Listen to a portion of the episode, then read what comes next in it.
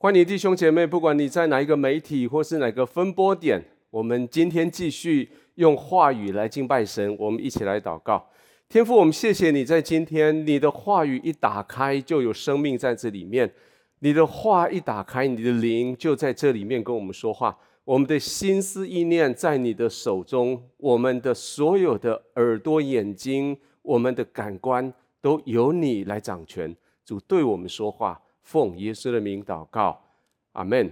我们一起来看今天的主题经文。今天主题经文是在尼希米记的第二章十八节。我们一起读来，请我告诉他们，我神施恩的手怎样帮助我，并王对我所说的话。他们就说：“我们起来建造吧。”于是他们就奋勇做这个善工。这个系列我们来到了尼希米记，我们在谈的是我们要一起来建造。这个一起来建造的系列是我们在六月份的时候故意刻意的选的，因为我们从四月份开始，惊奇教会就经过了休哥他离开的这个很大的这个震荡。对一个组织、对一个教会、对一个机构团体来说，要知道他这个组织机构团体的健康程度、它的完整程度，它最彻底的一个考验的方式。就是把这个组织的原来的创始的那位领袖，从他的位置上面把他给移开来，在领袖不在了的时候，如果这个团体可以继续的存活，甚至可以继续的扩张，或者是这个团体就要变成一个有生命的一个有机体的话，就证明它的内部机制，证明它的成员之间他们的连结已经稳固，证明这一个团体它是健康的。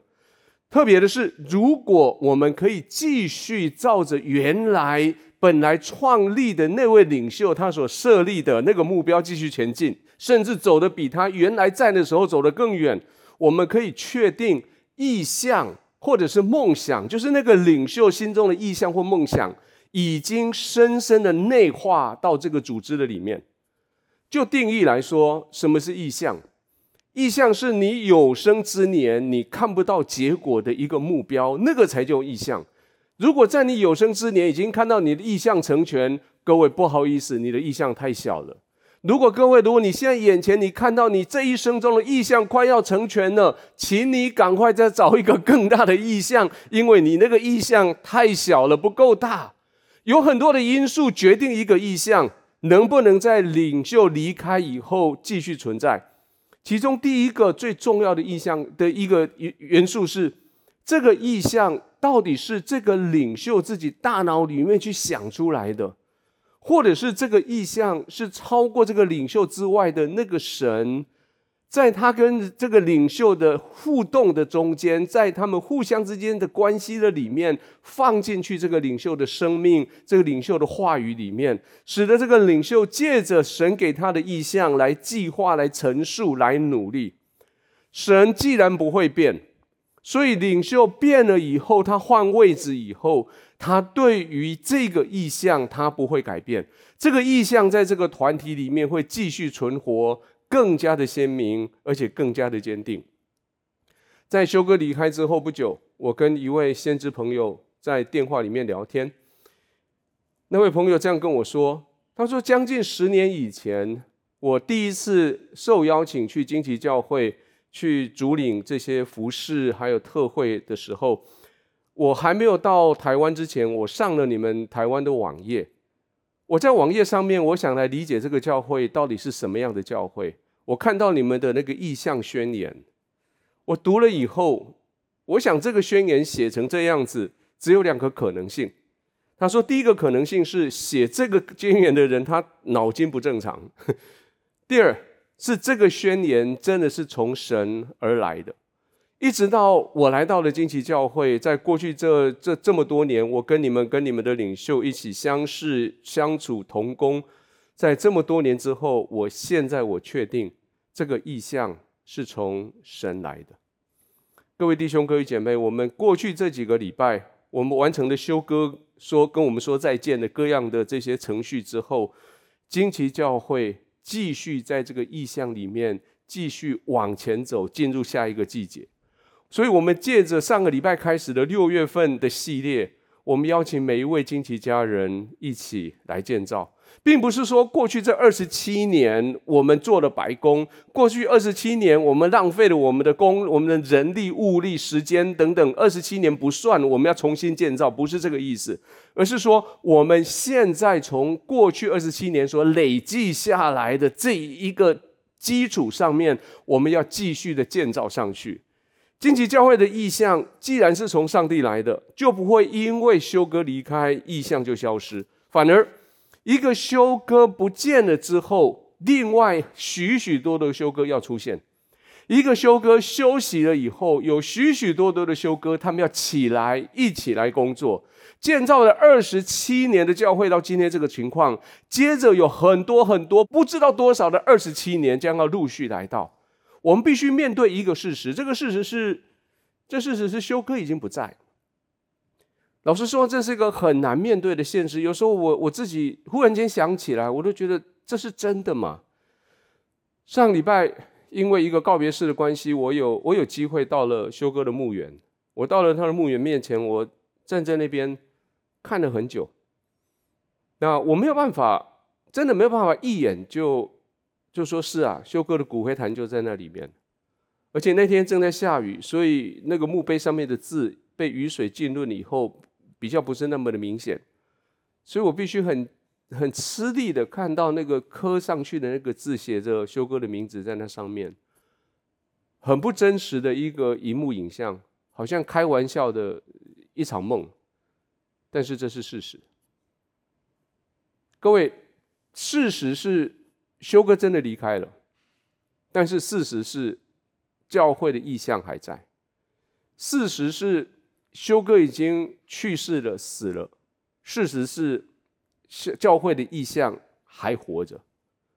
可能事实是休哥不在了，可能真的事实是上帝一直都在。请你跟你的邻居说，上帝一直都在。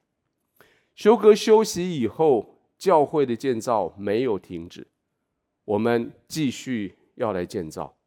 上个礼拜，融合哥为这个系列起了一个头。他从尼西米建造耶路撒冷城墙的事迹来告诉我们说，因为我们在乎，所以我们要开始建造。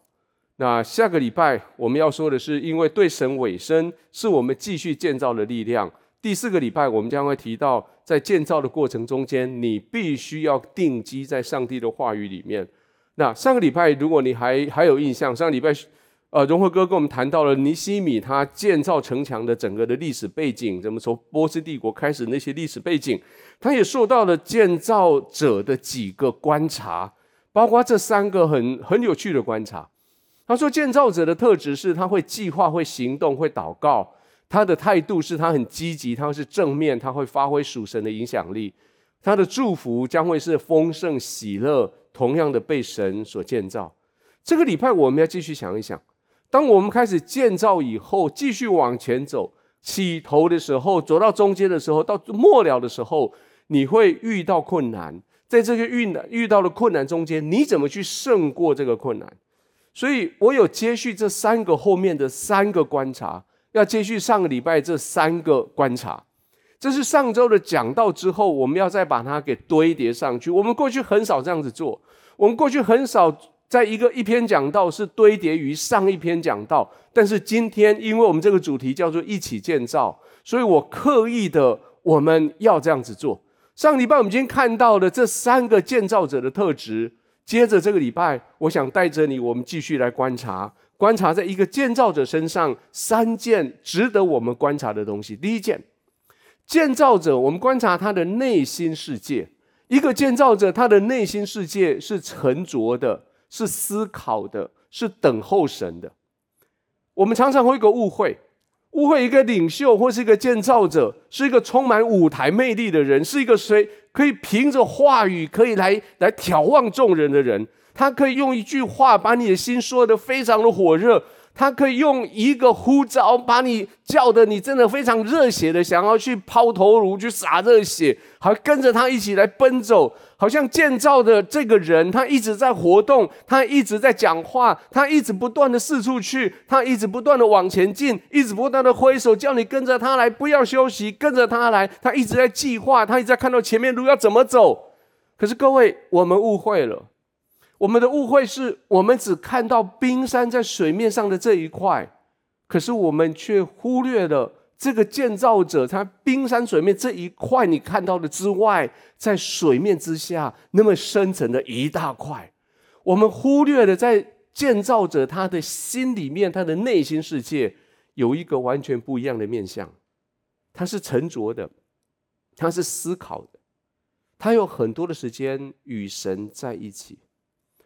如果从尼希米记的第一章读起来，尼希米听到耶路撒冷城悲惨的现况是在是在基斯流月，那基斯流月是现在大概十一月跟十二月的中间。到了后来，他真的跟王面对面去讲到这件事情，那是在尼散月，尼散月是在三月跟四月之间。他真的跟在听到消息，到他有机会跟波斯王。亚亚达学习禀报，这中间有四个月甚至五个月的时间的时间差。等到他得到波斯王的支持，他拿到的通行的文件，他有了旅费，他有了建筑的这些资材料等等，他又旅行了四个月的时间，从波斯旅行进来到耶路撒冷。到了耶路撒冷，他没有马上工作，他又在那边等了三天。各位，这中间四个月、四个月、三天这段时间，他在做什么？他在等候。特别是前面这四个月，尼西米他用很多时间在消化他所听到的消息。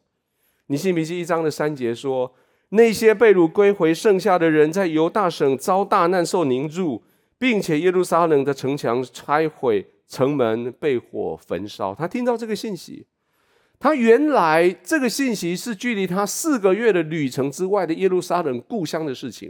在他听到这个信息的时候，他人正在波斯的王宫。如果照圣经人看，是在苏珊，是当时啊他们的皇帝他们的避寒的地方，那个是他的东宫。在苏珊，在那个地方很舒适的环境。他做的是国王信任的酒政，所谓的酒政不是只有跟跟着国王在那边喝酒聊天的，他负责国王的等于是维安，负责国王第一线非常重要的身体的健康等等这些问题。那这个这个尼西米他生活非常平顺，他的环境非常舒适，但是他对于他的环境所发生的事情，他的故乡所发生的事情，他感同身受，他没有办法置身事外。这四个月的时间。他把自己放进去，他的内心世界，他沉着思考，他亲近神。圣经说他坐下来，他哭泣，他悲哀，他进食，他祷告。他沉着的把自己放进去整个以色列人的历史的里面。他从神的属性开始祷告，说神是守约施慈爱的神。他接着为他的百姓祷告，为了百姓所犯的罪做一个替代性的悔改的祷告。他接着他想到神的信实良善的特质，所以他就提醒神说：“神啊，你记得你曾你跟摩西有这样子的约，一章的十九节。他提醒神说：他说上帝啊，你曾经这样说，说如果你们归向我，谨守遵行我的诫命，你们被赶散的人虽在天涯，我也必从他们那里将他们给招聚回来。”带到我所选择立为我的居所。最后，他做这个祷告，一章的十一节，他祷告，他说：“主啊，求你侧耳听你仆人的祈祷和喜爱敬畏你名众仆人的祈祷，使你仆人现今亨通，在王面前蒙恩。”他做完这些沉思，做完这些思考、祷告、亲近神之后，他做什么？他等候。结果一等四个月。各位弟兄，各位姐妹。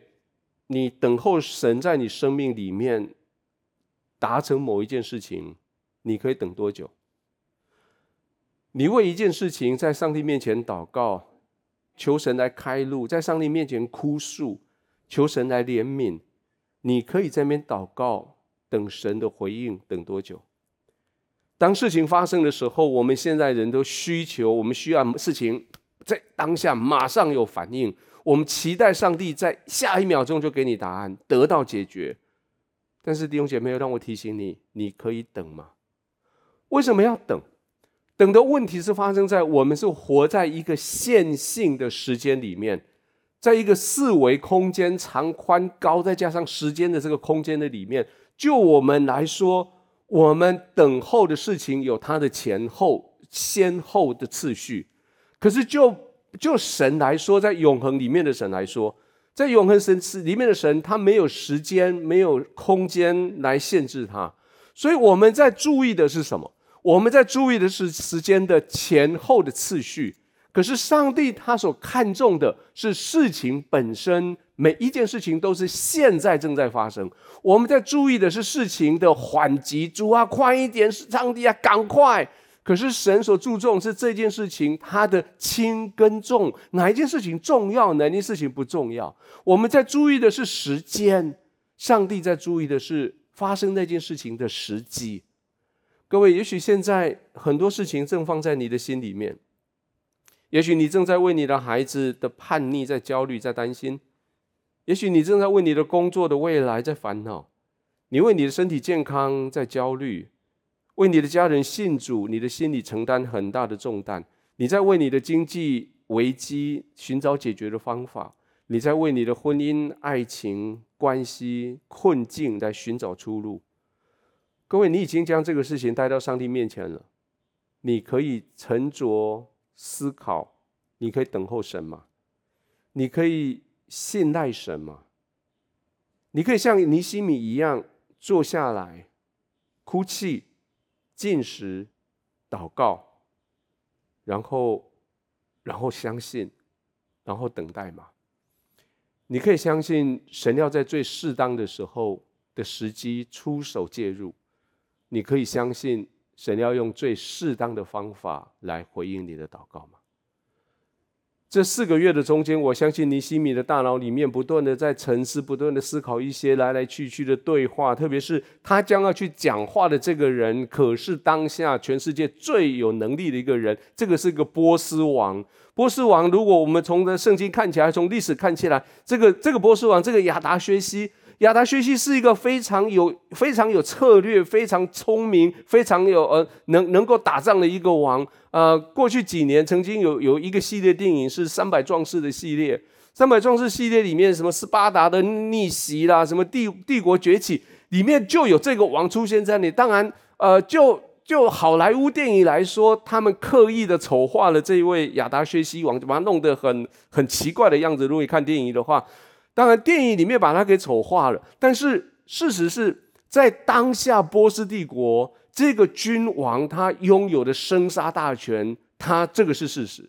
你他你任何一句话，你讲错话，你头颅落落地，这是每一天在发生的事情。所以，这个尼西米在等候这段时间，也许他大脑里不断的想：我遇到了遇到了皇帝，我该讲什么？我该怎么开口？可是你看看他上帝怎么介入。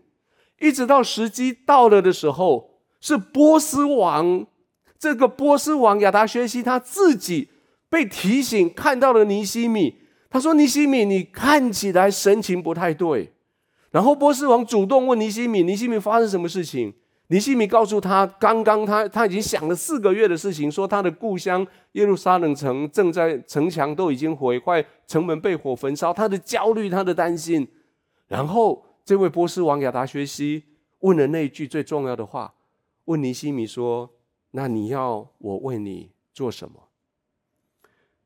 各位弟兄、各位姐妹，当你生命遇到焦灼的状况的时候，怎么办？祷告神，然后等候。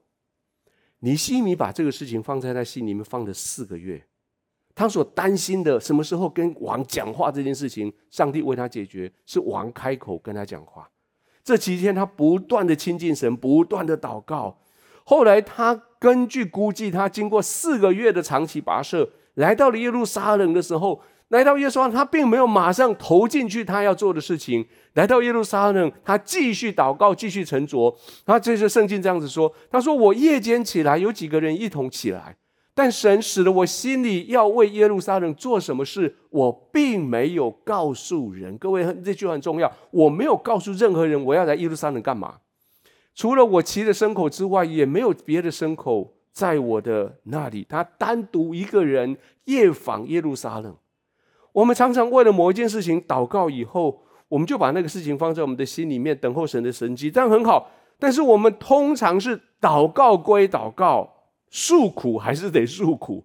我们通常是上帝的慈悲怜悯那个那种感觉似乎不太够，我们还得不断的去找人讲你的故事，让人家人家跟你点头，跟你说我好哦，你好可怜，你好可怜，好像那种行动支持才比较实际。在上帝的时机还没有来到之前，事情还没有看到转机之前，其实很多时候你已经把你的故事跟全天下全部都通告过了，对不对？尼西米说：“我来到耶路撒冷，我谁都没有讲，我就静静的骑着我的牲口。”去访视那些需要工作的地方。接着在十七、十六节、十七节，他说：“我往哪里去？我做什么事？官长都不知道。我还没有告诉犹大平民、祭司、贵胄、官长和其余做工的人。这么伟大的一个工程，尼西米他默默的祷告，默默的观察，默默的计划，默默的等待。然后继续圣经说之后。”他们对我们说：“我们所遭遇的难，耶路撒冷怎样荒凉，城门被火焚烧，你们都看见了。来吧，我们重建耶路撒冷城墙，免得再受凌辱。”这两个字叫做“以后”，这两个字非常重要。“以后”这两个字的意思是你等了一段时间以后，时机到了的时候，以后开始事情要发生。他等了四个月，时机到了，王问候的时候，他勇敢的说出来。他等候神的时机，默默在耶路撒冷等了三天的时间，等到众人聚集的时候，以后他才把他的动机，把他的耶路撒冷的事情讲出来。各位，沉着思考，等候，请你跟你邻居说：沉着思考，等候神。第二件事情，我的观察，这个建造者他要处理危机，在处理危机的时候，他需要忍耐。他需要坚持，他需要信任神。尼西米看到时机已经成熟了，他勇敢的对他的百姓提出挑战，他得了百姓很好的回应，所以这些百姓给他们回应，真的是让我们大快人心。这回应是说：“我告诉他们，我神施恩的时候怎样帮助我，并王对我所说的话，他们就说：‘嘿，好诶，我们起来建造。’于是他们就奋勇要做这个工作。哎，各位，故事如果到这边就停止下来，好诶，这个画册做得很好，因为到最后他们就共同的快快乐乐的重新。建造耶路撒冷城，对不起，故事不是这样讲的。时间等待的时间过去了，众人的心聚集起来了，物资有了，时间对了，我们要开始工作的时候，反动的力量就要出现了，危机跟着就来了。建造者的第二个特色是他在这个里面，他可以去处理这些危机，而处理危机的时候，他带的是他可以忍耐，他可以坚持他的目标。而且在这个过程里面，他可以相信神。也许你要开始做一些事情来改变你的现况，也许你对你的现况很不是很舒服，上帝提醒你说这个现况不好，你要改变。你一想说你要改变，你的挑战就会出来了。简单的说，你回到家，你发现我们家好乱哦，我这个房间好乱哦，下午有空我要来整理。心里面就有一句话会出来，期待会告诉你说啊，不用整理啦，乱中有序啦。你东西整理好了，你就找不到东西的啦。这我我常常这样子，我把东西书柜整理好以后，我找一本书，哇，不见了。以前就叠在那一堆的下面那里，我知道它在那里，可是整理好以后找不到了啦。啊，不要把东西这样什么断舍离啦，这个这个东西把丢了，万一你将来你需要怎么办？先搁着吧。啊，不用整理啦，也许有声音啊，不用整理啦，反正你哦知道啦，整理好三天之内保证恢复原状啊。当你想要改变你的家庭氛围的时候，更要更温馨一点的时候，你你要你的家人说，哎，好不好？我们在睡觉前一起来祷告好吗？你你的家人会这样哈？你怎么了？以前从来没有做这些，你干嘛这样？干嘛这样属灵兮兮的？为什么这样？你想跟你的配偶更恩爱一点？你开始练习对他说温柔的话，你开始观察他的需要，你开始用观察他的五种语言，你用五种语言想要来帮助他，想要来让他知道你爱他。你也许你的配偶就会摸摸你的额头说：“啊，你给他想要的话，你怎么了？你是有你有发烧是还是你怎么了？今天不太对。”你越想好好的爱你的家人，你就发现他们的回应，他们说的话就越不可爱。各位，不仅仅家庭如此，你的工作场所也是这样。你想要改变现况，除掉不该有的做事方法，你就会挡了人家的财路，你就会使得人家必须要做改变做事的方法，会使他不方便，会使他改变他一般他的生活的方式。你会使很多人没有办法继续摸鱼，继续偷懒，继续贪污，继续做事没有效率，继续每一天在那边等着发薪水。你就会成为你们那个办公室的全民公敌，你就会被围剿，甚至你就不会霸凌。各位试试看，你在开车的时候，如果你开车上路，试试看要做一个守法的公民。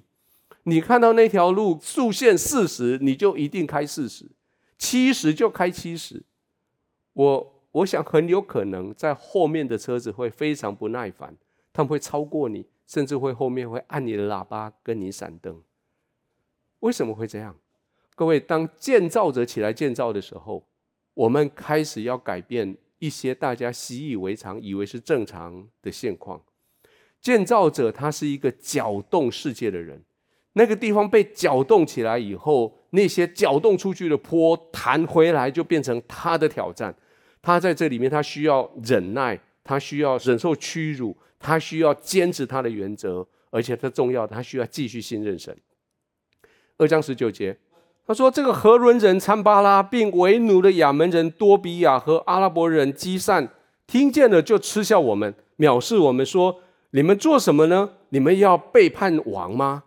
参巴拉跟这位亚扪人多比亚，他们是既得利益者。两个人，参巴拉当时他是上撒玛利亚省的省长，多比亚有可能是附近另外一个省约旦省的省长。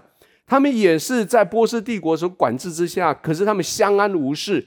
他们看到了尼西米来要重新建造耶路撒冷城，他他们开始担心了，因为耶路撒冷一旦被建造起来，或许尼西米心里面有什么特别的要反叛的想法，会使得啊撒玛利亚，会使得约旦省会又进入一些不不需要的一些征战的里面，所以他们心里面一方面期待尼希米不要来搅动这个现在的和平状况，另外他们很期待。耶路撒冷城继续维持这样残破的状态，因为在这种残破状态下，他们有机会将这一块土地纳为己有。尼希米可没有被他们唬住，他宣告这么说：“他说，我回答他们说，天上的神必使我们亨通，我们做他仆人的要起来建造，你们却在耶路撒冷无份、无权、无纪念。”一个建造者很清楚知道他是为谁工作。为谁建造？他知道他的意向从哪里，从神来。他知道他是神的仆人，他知道他要为神负责任，他知道神要为他负责到底。那些反对的力量，在你所做事情上面无份、无权、无地位。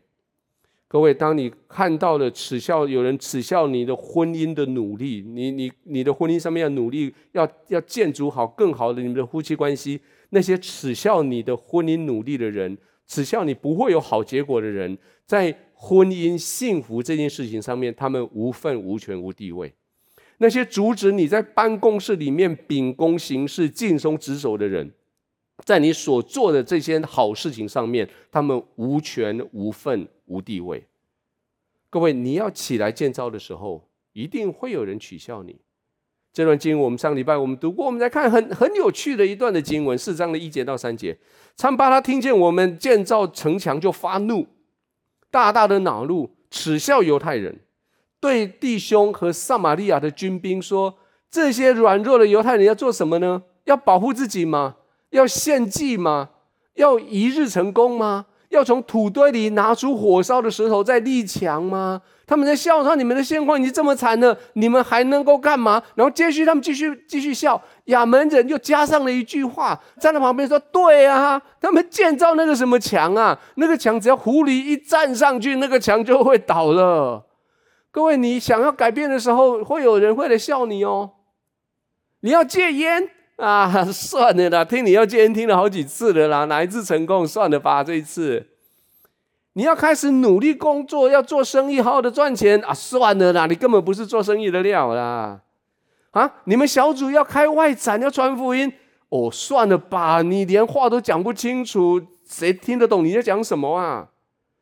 哦，你说你要痛改前非，要开始建造你的家庭，要回归家庭，好好的看你的孩子，看你的妻子儿女。好哎，上次你也这样子讲，后来你不是又有外遇了吗？你就不知道你给你的太太、你的孩子造成多大的伤害啊！算了吧。什么？你要参加教会的施工团？别开玩笑了啦！我看你每个礼拜没有一次是准时来到教会，你都嘛睡到九点多、十点才来。做什么施工团？人施工团七点半就要来报到呢。各位，上帝要给你生命做工的时候，魔鬼也要找机会在你的生命里面要做工。你越有感动要做的生命的改变，你越有机会去面对压力的挑战。这时候怎么办？尼西米不跟他们争辩，尼西米也不跟他们用话语上面跟他讨公道。尼西米他转身回到上帝面前继续祷告。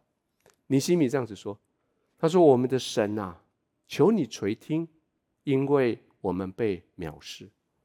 读圣经的时候，我在这边，我读在这边，我想说，嗯，我们的神啊，求你垂听。第一，可能是求神垂听我的祷告，可是第二件，有可能尼西米说：上帝啊，你听听他们在讲什么？上帝啊，他们在讲对我讲那些话，他们就是对你讲的。你听听他们藐视我的话，就是藐视你。”他们众人藐视尼西米，咒诅他。尼西米就在上帝面前祷告。尼西米继续祷告说：“求你使他们的毁谤归于他们自己的头上，使他们在鲁道之地作为猎物，不要遮掩他们的罪孽，不要使他们的罪恶从你面前被涂抹。”上帝感动你来建造的时候，你也照着感动起来要建造的时候，周遭那些反对你的人，他们反对你，他们是在反对神。周遭那些使你生气、惹你生气的人，他们惹你生气，他们是在惹神的生气。所以尼西米第四章第五节，尼西米这么说：因为他们在修造人面前惹动你的怒气。哎，各位，这群人没有跟上帝讲话哦，这群人是跟尼西米还有这些建造城墙的人讲话哦。可是尼西米却告诉上帝：上帝说，上帝啊，他们在惹动你的怒气。各位，建造的人，你要忍。你要坚持，你要信赖，你要知道神跟你站在一起。接着事情在这一章结束的时候，这这一章接着的叙述，事情就一件一件就完成了。这样我们修造城墙，城墙就都联络，高至一半，因为百姓专心做工。各位，你专注信任神，你专注做工，你就忽略那些凌辱。忽略那一些反动的力量，忽略那一些凝入你的那些声音，你专注做，你就会成功。最后，我们看到这个这个建造者，建造者他的组织策略是这样：他不是一个人单独做，他做团队，他分工，而且不是只靠人的力量，他大大的倚靠神。你会靠你自己成功吗？我想绝对不是。建造者有组织的策略。整个尼西米的第三章，尼西米第三章，老实说，每次我读尼西米记，我到第三章就很快把它略过去，因为太无聊了，都在讲谁建造谁，谁建造什么，谁建造谁跟谁的孩子建造什么。那这些详细的分工，最后他们分工之后一起工作。但是这一次我们在准备这个讲章的时候，我好好的读它。啊，我我们的我们的行政人员，我们的弟兄姐妹问我说：“勇哥，你你的讲义、你的笔记里面有写说耶利米，呃，尼西米第三章，你是我把第三章全部打在周报上，或第三章全部弄成 PPT 吗？”我说：“不用不用，千万不要，你会让人家无聊到睡着。但是我们必须很宏观的看第三章，第三章一点都不无聊。第三章有几个重点在那里面。第三章最重要一件事情是尼西米他很详细的记载的城墙。”建造的次序，还有参与的人民在哪边建造，这些在做的是尼西米。他告诉你，他不是一个人在做正建造城墙事情，他有这么一大群的人跟他一起团结，成为团队，一起分工。这是在，而且另外一件重要事情是，这在旧约里面很重要，是这是旧约里面少数可以帮助我们后来的人。确定在尼西米的当下，大概纪元前四百八十几年的时候，在当下那个时候的耶路撒冷长什么样子，我们可以从这个章节里面可以看得出来。而重点，重点是尼西米记他写下来是每一个人都参与，每一个家庭。每一个人带着他的儿子们，还有儿子的儿子，还有儿子的弟兄姐妹们，一起来参与在这个城墙的建造。这你可以想象，一个城一一个城市里面，爸爸带着儿子一起上工，一起把他们城墙要建造起来，多美的一个景象！还有，让我让我带着你看三章十二节。三章十二节有一个很特别的一个记载。三章十二节记载一个人，这个人是哈罗黑的儿子。是沙龙，他名字叫沙龙。沙龙看着别人带儿子出去工作，可是沙龙他自己没有儿子，他生了好几个女儿。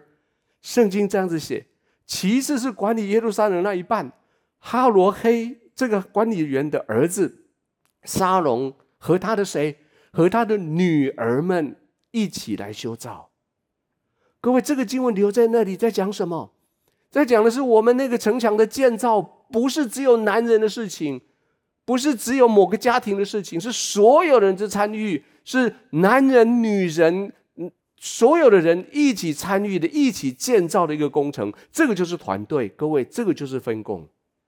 意象也许是一个人能够领受的，但是重点是这个人把意象领受下来以后，神也给他能力，让他可以把意象分赐，他可以把意象传递给其他的人。上帝给修哥关于惊奇教会的意向，可是上帝给休哥的不是只有这个意向，他给他一个更大的恩赐。更大的恩赐是休哥他可以用所有的方法来传递这个意向，而且还记不记得休哥每次传递意向以后，他总讲一句话，说：“你不相信没关系，我相信就好。”还记得休哥的标准动作吗？他说：“我相信就好。”各位，这是这位领导领袖，他重点是他从上帝领。领受意象，同时他又很有效率把意象给分赐出去、分享出去。荆棘教会到现在为止，我们还没有看到成千上万的宣教士从台湾并中国并中国大陆差派出来。但是荆棘教会到现在，修哥已经对成千上万的人传递他的意象，教会已经有成千上万的人愿意起来，一起建造教会，朝着意向前进。一起努力的送出去成千上万的宣教士，成为一个庞大而而强壮的军队出去。各位，我们需要团队。你一个人没有办法叫你的家庭幸福，你一个人没有办法叫你的公司成为在同行之间的典范，你一个人没有办法叫你的社区成为最舒适、最适宜居住的社区。你需要组织，你需要工分工，你需要合作。如果你要戒酒，你一个人实在是很难戒。你需要参加在台湾很多地方有的戒酒无名会，或其跟其他戒酒的人一起来团队分工合作。你要传福音，你一个人很孤单。你要跟弟兄姐妹一起组成外展小组、幸福小组，一起来组织，一起来团队分工。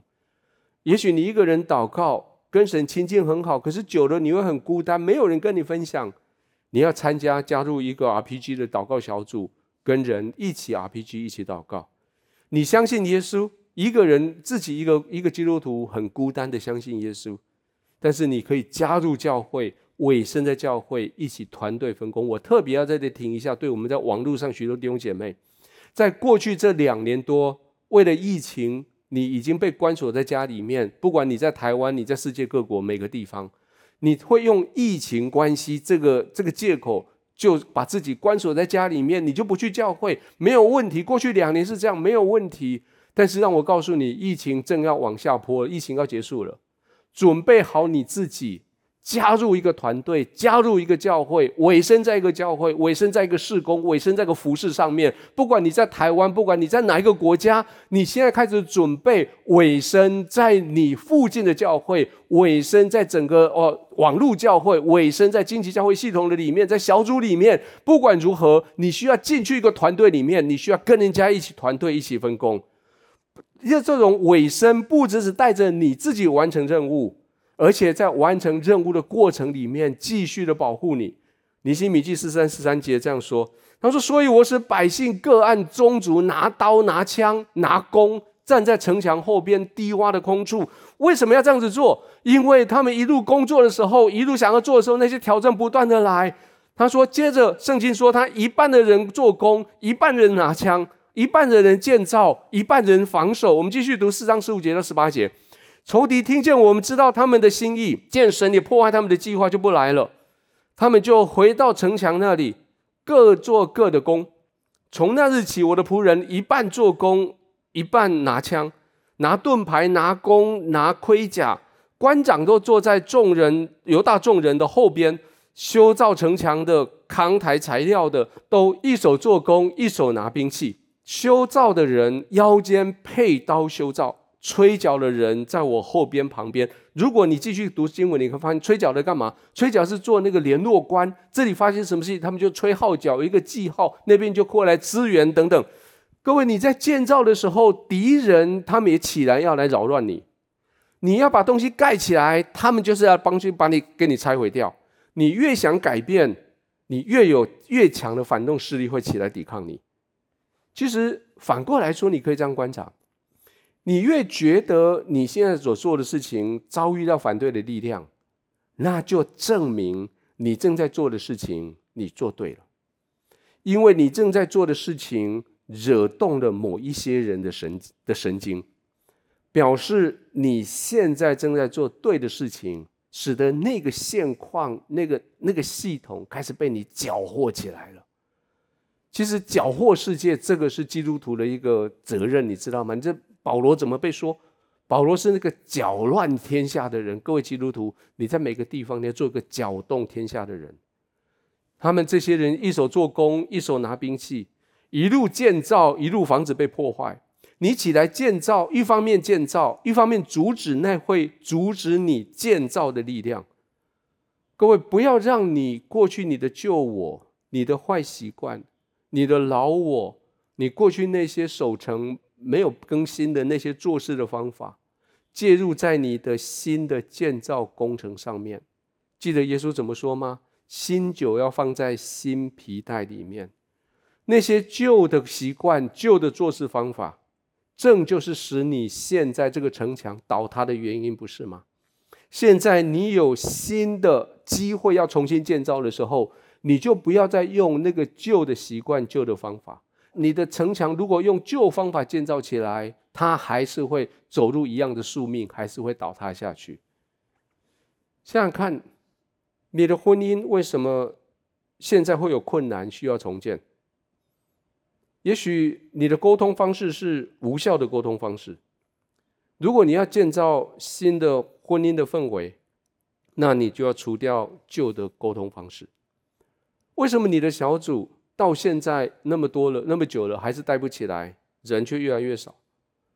也许你总是自己滔滔不绝的，像我刚刚到现在这四十分钟一直在讲话，别人都没有讲话的机会。你要要建造小组，也许你就开始多听话，少讲话。你的经济为什么一直都起不来？你的存款为什么永远就是那么少一点点，或是甚至会欠人家的钱，入不敷出？因为你总是不断的想要买东西，你你花钱的时候就不会精打细算，你总是很很容易就把钱给花出去，然后你的存款当然越来越少，甚至你会欠债。如果你要改善经济，你可能你要检讨你到底你的钱都用在哪里，哪些是可以不要用的，或是哪些可以更省的。你想要改变一个一个旧习惯，或是你想要建造一个新的习惯，你你就把你的事情跟别人讲。让别人可以随时提醒你，组成你跟他们变成一个团队。他们也许不必跟你一起改，可是他们可以提醒你。也许，也许你在家里面讲话一大声，你的配偶就提醒了：“亲爱的，我们不是说要改变我们的氛围吗？现在你在气头上，待会再讲。等你不生气，我们再来谈。”小组长，请你给我们这位新的朋友，这来新的朋友机会好好介绍他自己。我们等到他介绍他自己以后，我们再来讲话，好不好？弟兄，你不必须要买这个东西，你已经有了，把它消掉，把它消掉，从购物车把它拿掉，不要付钱。各位，如果你想要建立一个新的新的习惯，我过去有一个，我我有一次测验是这样，我要建立一个新的习惯，就是每一天我要读一张圣经详读，而且把那张圣经详读之后的心得，让全世界人都知道。所以我就每天读一章圣经，把一句话、两句话的心得抛在我的脸书的我的网页上。那到了第五天、第八天、第十天以后，人家开始来提醒你了，提醒你说：“以为你今天还没有读圣经。”各位，如果你想要这样子做的话，你也可以是这样子。你需要团队，你需要分工，你需要依靠神。第四章的十四节这样子说：“我查看了，就起来对贵胄官长和其余人说：不要怕他们，当纪念主是大为可畏的。我们要为弟兄、为儿女、为妻子、为家产来征战。”随时提醒你自己，提醒你的团队，我做这些事情，我们要纪念主，主是大而可畏的。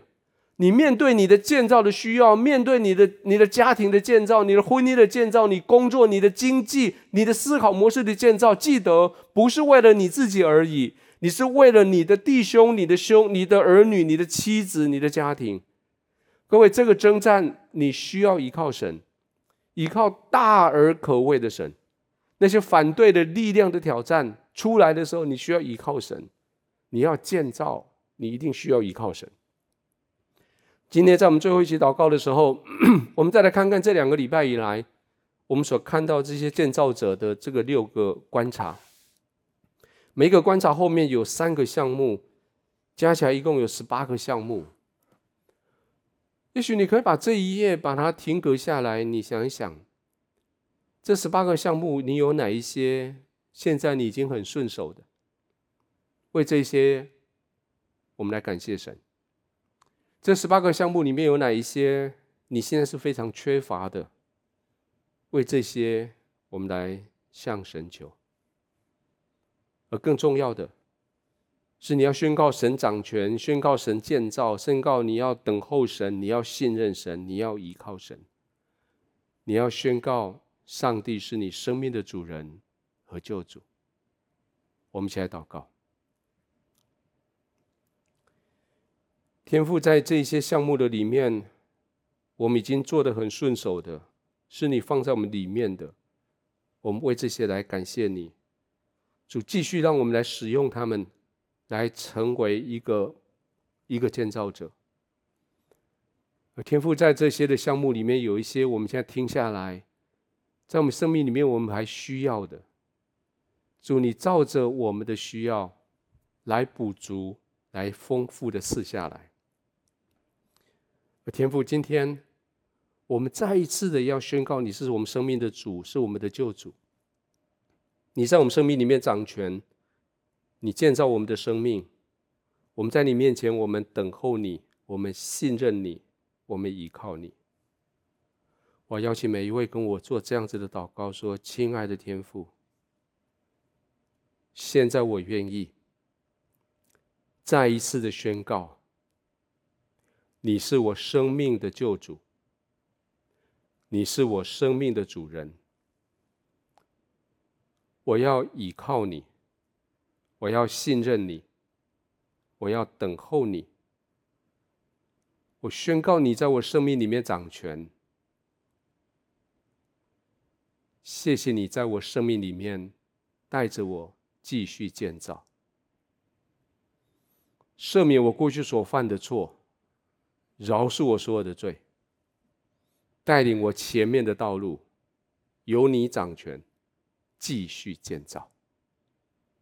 奉耶稣的名祷告，阿门。如果你跟我做这个祷告，我非常恭喜你。我相信神要继续在你生命里面要建造。我欢迎你继续加入在荆棘教会的小组，然后同时你也啊在我们的下面的 QR code，你可以来跟我们的联络。